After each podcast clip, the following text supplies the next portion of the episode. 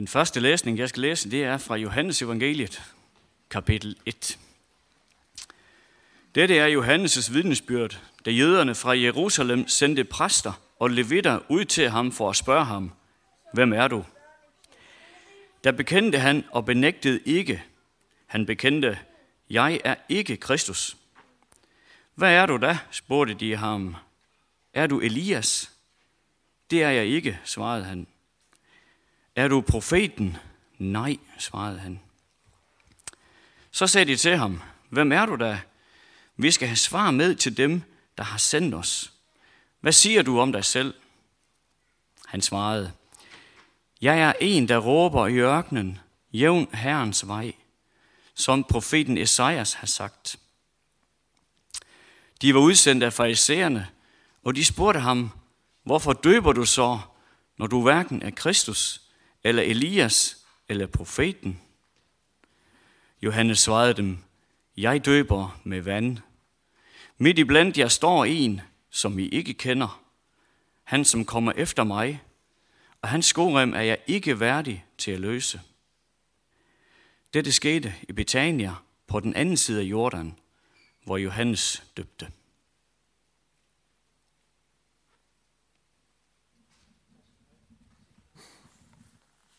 Tak skal du have, Signer.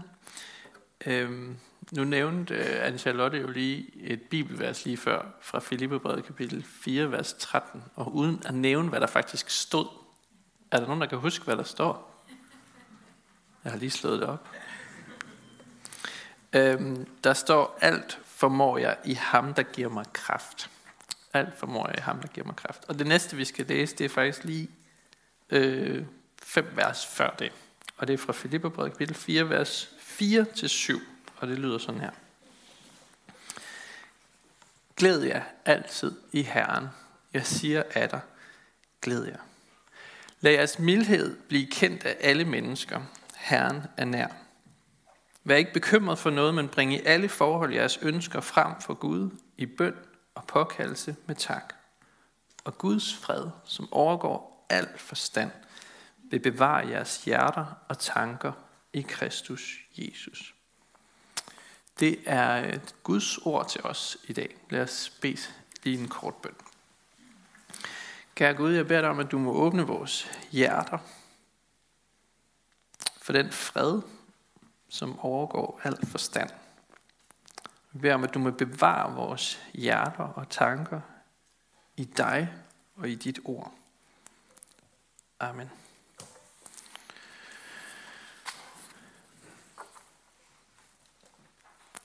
Glæd jer altid i Herren. Jeg siger af dig, glæd jer.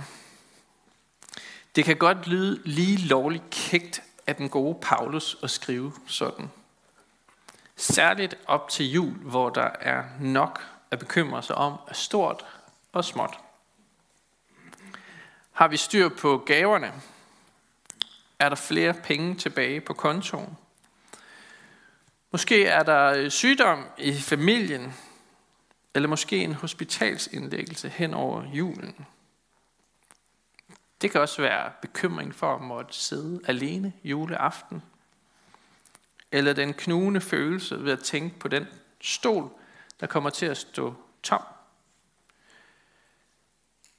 Man kan da ikke bare beslutte sig for at glæde sig altid, Paulus. Hvad er det, du snakker om? Der skal da også være plads til bekymringer og til sorg, til savn. Ja, det skal der.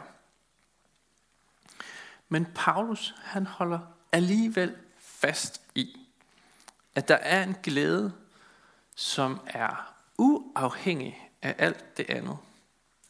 En glæde, som er så stor, at den faktisk ikke slutter eller tør ud uanset hvad der så end sker i vores liv.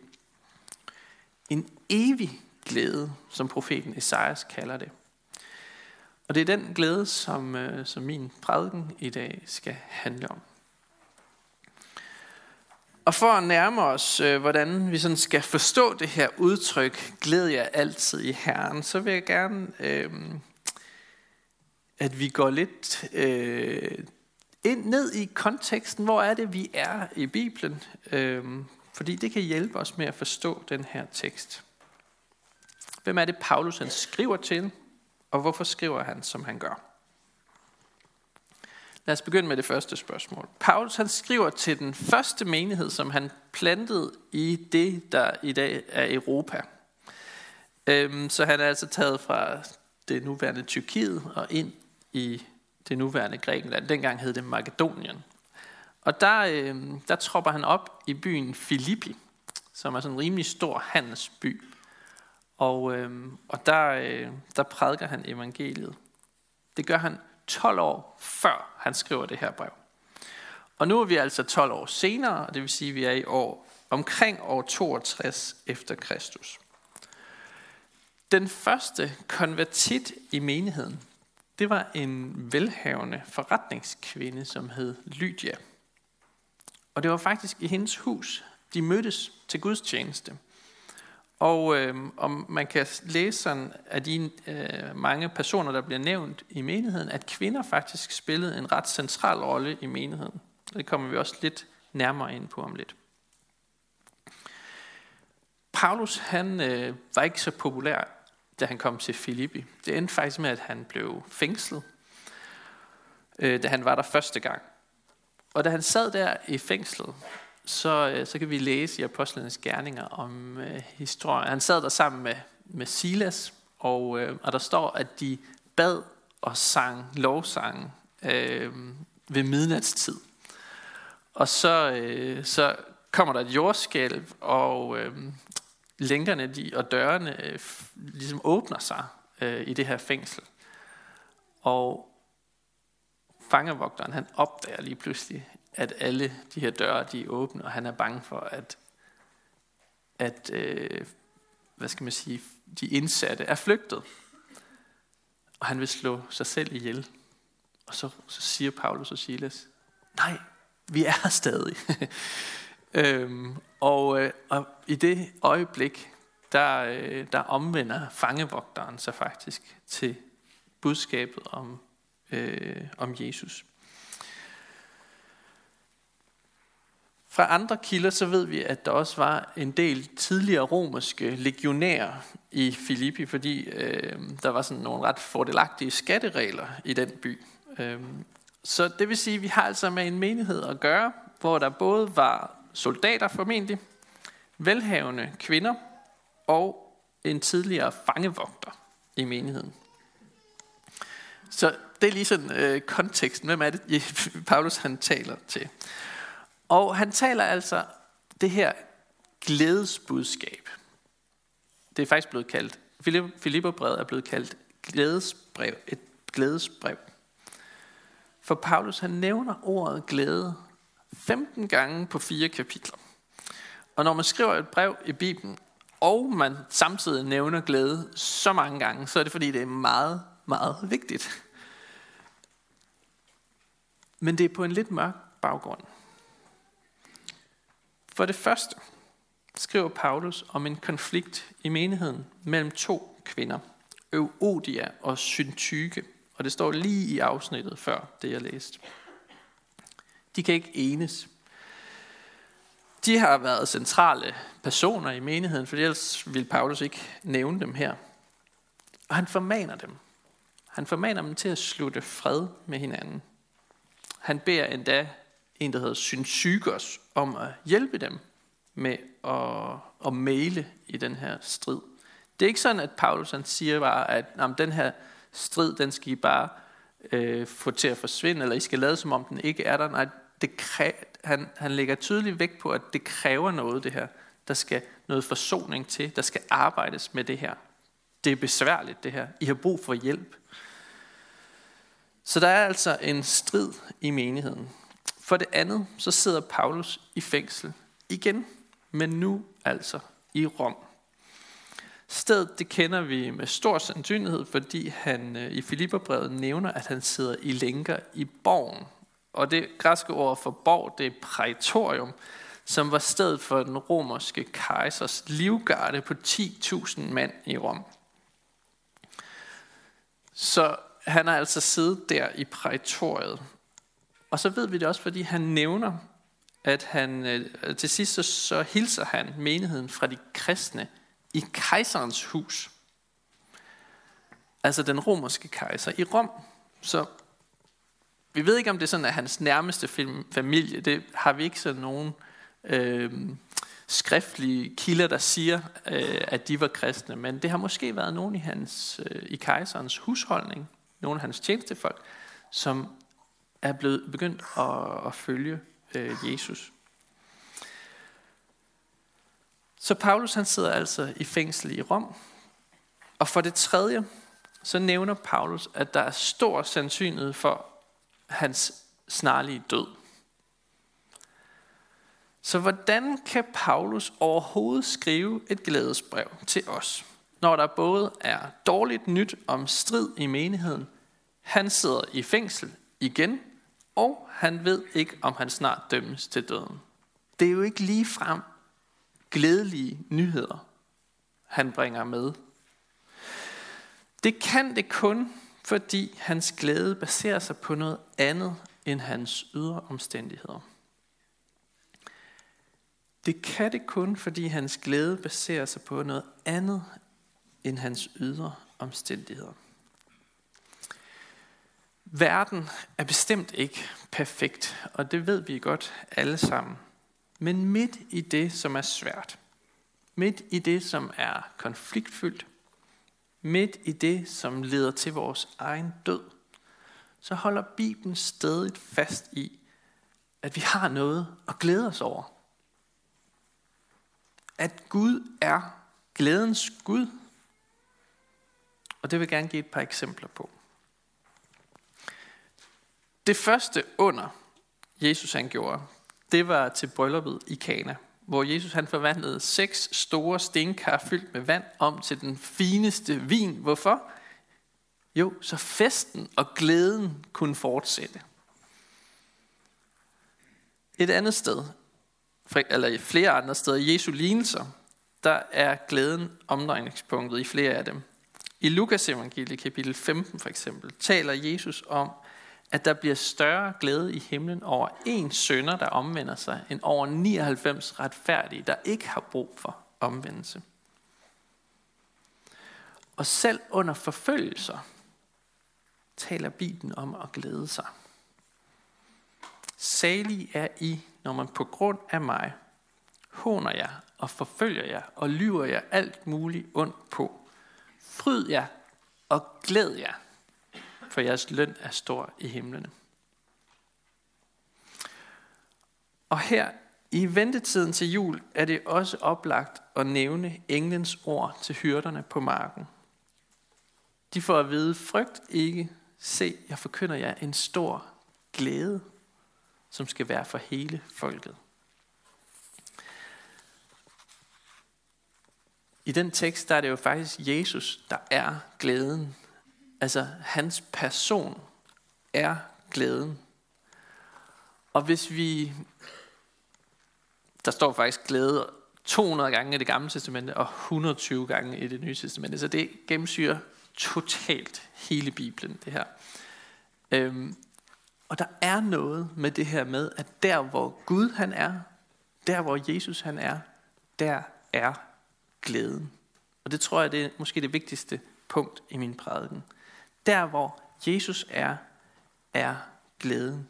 Der hvor han taler, der folder glæden sig ud. Der hvor han går, der følger glæden med. Der hvor han bor, der hviler glæden. Så glæden følger ligesom i hans fodspor. Og derfor kan vi også sige, at når vi tager imod evangeliet, som er det glædelige budskab, det betyder det, så er det en invitation til at tage del i glæden i ham. At blive forbundet med ham, som er glæden selv. Åh, oh, det er nemt sagt, Morten. Er det ikke, øh, er det ikke sådan lidt øh, abstrakt? Nej, det mener jeg faktisk ikke. Vi befinder os i den mørkeste tid på året. Og jeg talte for nyligt med øh, en af mine færøske venner om et fænomen på færøerne. Øhm, så, og nu ved jeg godt, der sidder nogen, der kender færøerne bedre end mig. Men, men han sagde, at der var et udtryk på færøerne, som man måske kunne oversætte til dansk med værsyg, eller sådan noget. Som øhm, handler om, at når mørket fylder de fleste timer i døgnet, sådan som det gør på sådan den nordlige del af jordkloden, så kan solen og lyset virkelig godt føles langt borte. Og så kan tungsindet trænge sig ind. Og det er det, det, kalder, det tungsind, det kalder man værsyg på færøerne. Jeg tror, det svarer lidt til vinterdepression i Danmark. Og så læste jeg et godt råd til alle, der kan have tendens til vinterdepression og værsyge. Og det var en, øh, en nordmand, der bor op, helt oppe ved Lofoten, som sagde, se ikke på mørket, se på lyset. Se ikke på mørket, se på lyset. Mørke og håbløshed, det findes i rigeligt mål, også i Bibelen. Men for ikke at bukke under for mørket, så er det vigtigt at holde lyset for øje. Vi må lægge mærke til de små ting, der kan glæde, som vi kan glæde os over, selv midt i det svære og tunge. Det opfordrer Bibelen os faktisk til. Der er mange opmundringer i Guds ord om at se lyset midt i mørket. For eksempel, lyset skinner i mørket, og mørket greb det ikke. Eller, som lys er jeg kommet til verden, for at enhver, som tror på mig, ikke skal blive i mørket. Og helt i begyndelsen af Bibelen siger Gud, der var mørke over uddybet, og Gud sagde, bliv lys. Så når mørket synes at fylde det hele, så minder Bibelen os om at se på lyset. Det kan være midt i en smertefuld erfaring, der ledte mig et nyt sted hen. Eller det kan være midt i den håbløse situation, der fornyede en Guds tro. Eller det kan være en stille takkebøn for det, man har tilbage, selvom man har mistet meget. Det handler om ikke at se på mørket, men se på lyset. Den her modsætning mellem mørke og lys øh, er faktisk også en måde, som Gud han beskriver frelsen på. Der står sådan her i Kolossenserbrevet, at Gud friede os ud af mørkets magt og flyttede os over i sin elskede søns rige. Så evangeliet er altså, at lyset vandt over mørket. At glæden vandt over synden. Og det er faktisk lidt bevidst, at jeg ikke siger, at glæden vandt over sorgen. For i en bibelsk verdensforståelse, der er der ikke en modsætning imellem sorg og glæde. Tværtimod, så går de ofte hånd i hånd. Glædens modsætning i Bibelen er ondskab, synd og egoisme.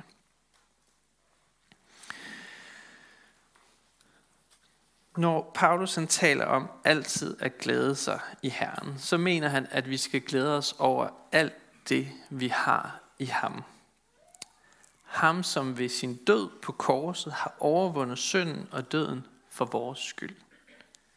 Han ønsker, at vores glæde skal være fuldkommen. Og det, det bliver den, når vi forbindes med ham, som er glæden selv. Og hvordan blev det egentlig hørt i menigheden i Filippi? Jo, der var jo de her to kvinder, som lå i strid med hinanden, Euodia og Syntyke. For dem betød det, at Jesus døde og opstod for dem begge to, og ikke kun for den ene. Og at de derfor er forbundet. De er forbundet af en fælles glæde en fælles taknemmelighed over frelsen. Og det skal lære dem at, øh, at se lyset og glæden i stedet for mørket og konflikten. De kan enten vælge at blive i vreden, eller søge forsoning, ligesom Jesus forsonede os med Gud. Og Paulus han minder dem, og sådan set også os, om at lade deres mildhed blive kendt for alle mennesker, i stedet for vores stridbarhed. Fordi mildhed, det er åndens frugt, som Helligånden bringer os. Så det var altså budskabet til de to kvinder. Så var der den her tidligere fangevogter. Jeg tror ikke, det har været svært for ham at forstå billedet med, at Gud friede os ud af mørket. Han havde selv oplevet, hvordan Paulus og Silas blev befriet fra deres mørke fængselscelle i Filippi. Og hvordan de midt i den her håbløse situation bad og sang lovsangen til Gud. Og lod lyset fylde. Og det førte mennesker til tro. Paulus og Silas holdt stadig fast i glæden, selvom de sad der i mørket. Det har fangevogteren kunnet sætte sig ind i og forstå. Og for Paulus selv, så er det et budskab om, at døden ikke får det sidste ord. Han skriver lidt tidligere i, øh, i brevet, For mig er livet Kristus og døden en vinding. Det er ret vildt sagt, og også fantastisk frisættende faktisk. Vi skal ikke frygte døden, for den er et plus, siger han. Det er næsten ikke til at fatte. Uanset om jeg snart skal dø, eller om jeg skal leve videre, så vil jeg glæde mig over begge muligheder. Sådan siger Paulus. Det siger jeg ikke, at det er en nem indstilling, og jeg siger heller ikke, at jeg har den indstilling til livet og til døden. Men jeg siger, at det er i den retning, Guds ord fører os. At glæden findes selv i døden. Så vær ikke bekymret for noget, men bring i alle forhold jeres ønsker frem for Gud i bøn og påkaldelse med tak. Lad os bede sammen. Jesus, vi takker dig, fordi du er glædens Gud, og at du ved din ånd fylder os med en fuldkommen glæde, som er uafhængig af, hvad end der måtte ske. Vi beder dig, giv os den mildhed, som du ønsker, vi skal være kendt for, og tilgiv os, når vi bliver stridbare og uforsonlige. Vi takker dig for menigheden og beder dig styrke os i indbyrdes kærlighed og udruste os med nådegaver til fælles gavn og opbyggelse og lær os at række ud over egne behov. Vi beder dig for menighedens børn, både de fødte og de ufødte. Beskyt du dem og lad dem få lov til at vokse op i troen på dig. Vi beder dig for menighedens konfirmander og unge, for deres liv og vækst i troen. Vi beder dig for ægteskabet og dem, der lever alene. Giv os din kraft til at leve efter din vilje. Vi beder for skærn, by og omegn, at du, Jesus, må blive kendt, troet, elsket og efterfulgt. Vi beder for Nils Jørgen Fogh, menighedens vejleder, at du må styrke ham i hans arbejde og holde os alle fast på Bibelens grund. Vi beder dig om, at du vil være nær hos alle, der er ramt af sorg, sygdom og lidelse. Giv os mod til at være til stede og visdom til at lindre smerten hos hinanden. Hør os, når vi i stillhed hver især beder for en, vi kender.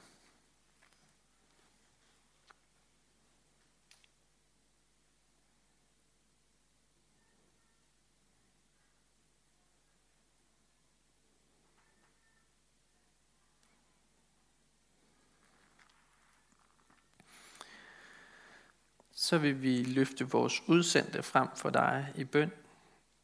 Jesus, vær med Kirsten Østerby i Jerusalem, Sofia Hansen i Tanzania og Karoline Lundegård i Grønland. Vil du velsigne deres arbejde og tjeneste der, hvor de er? Vil du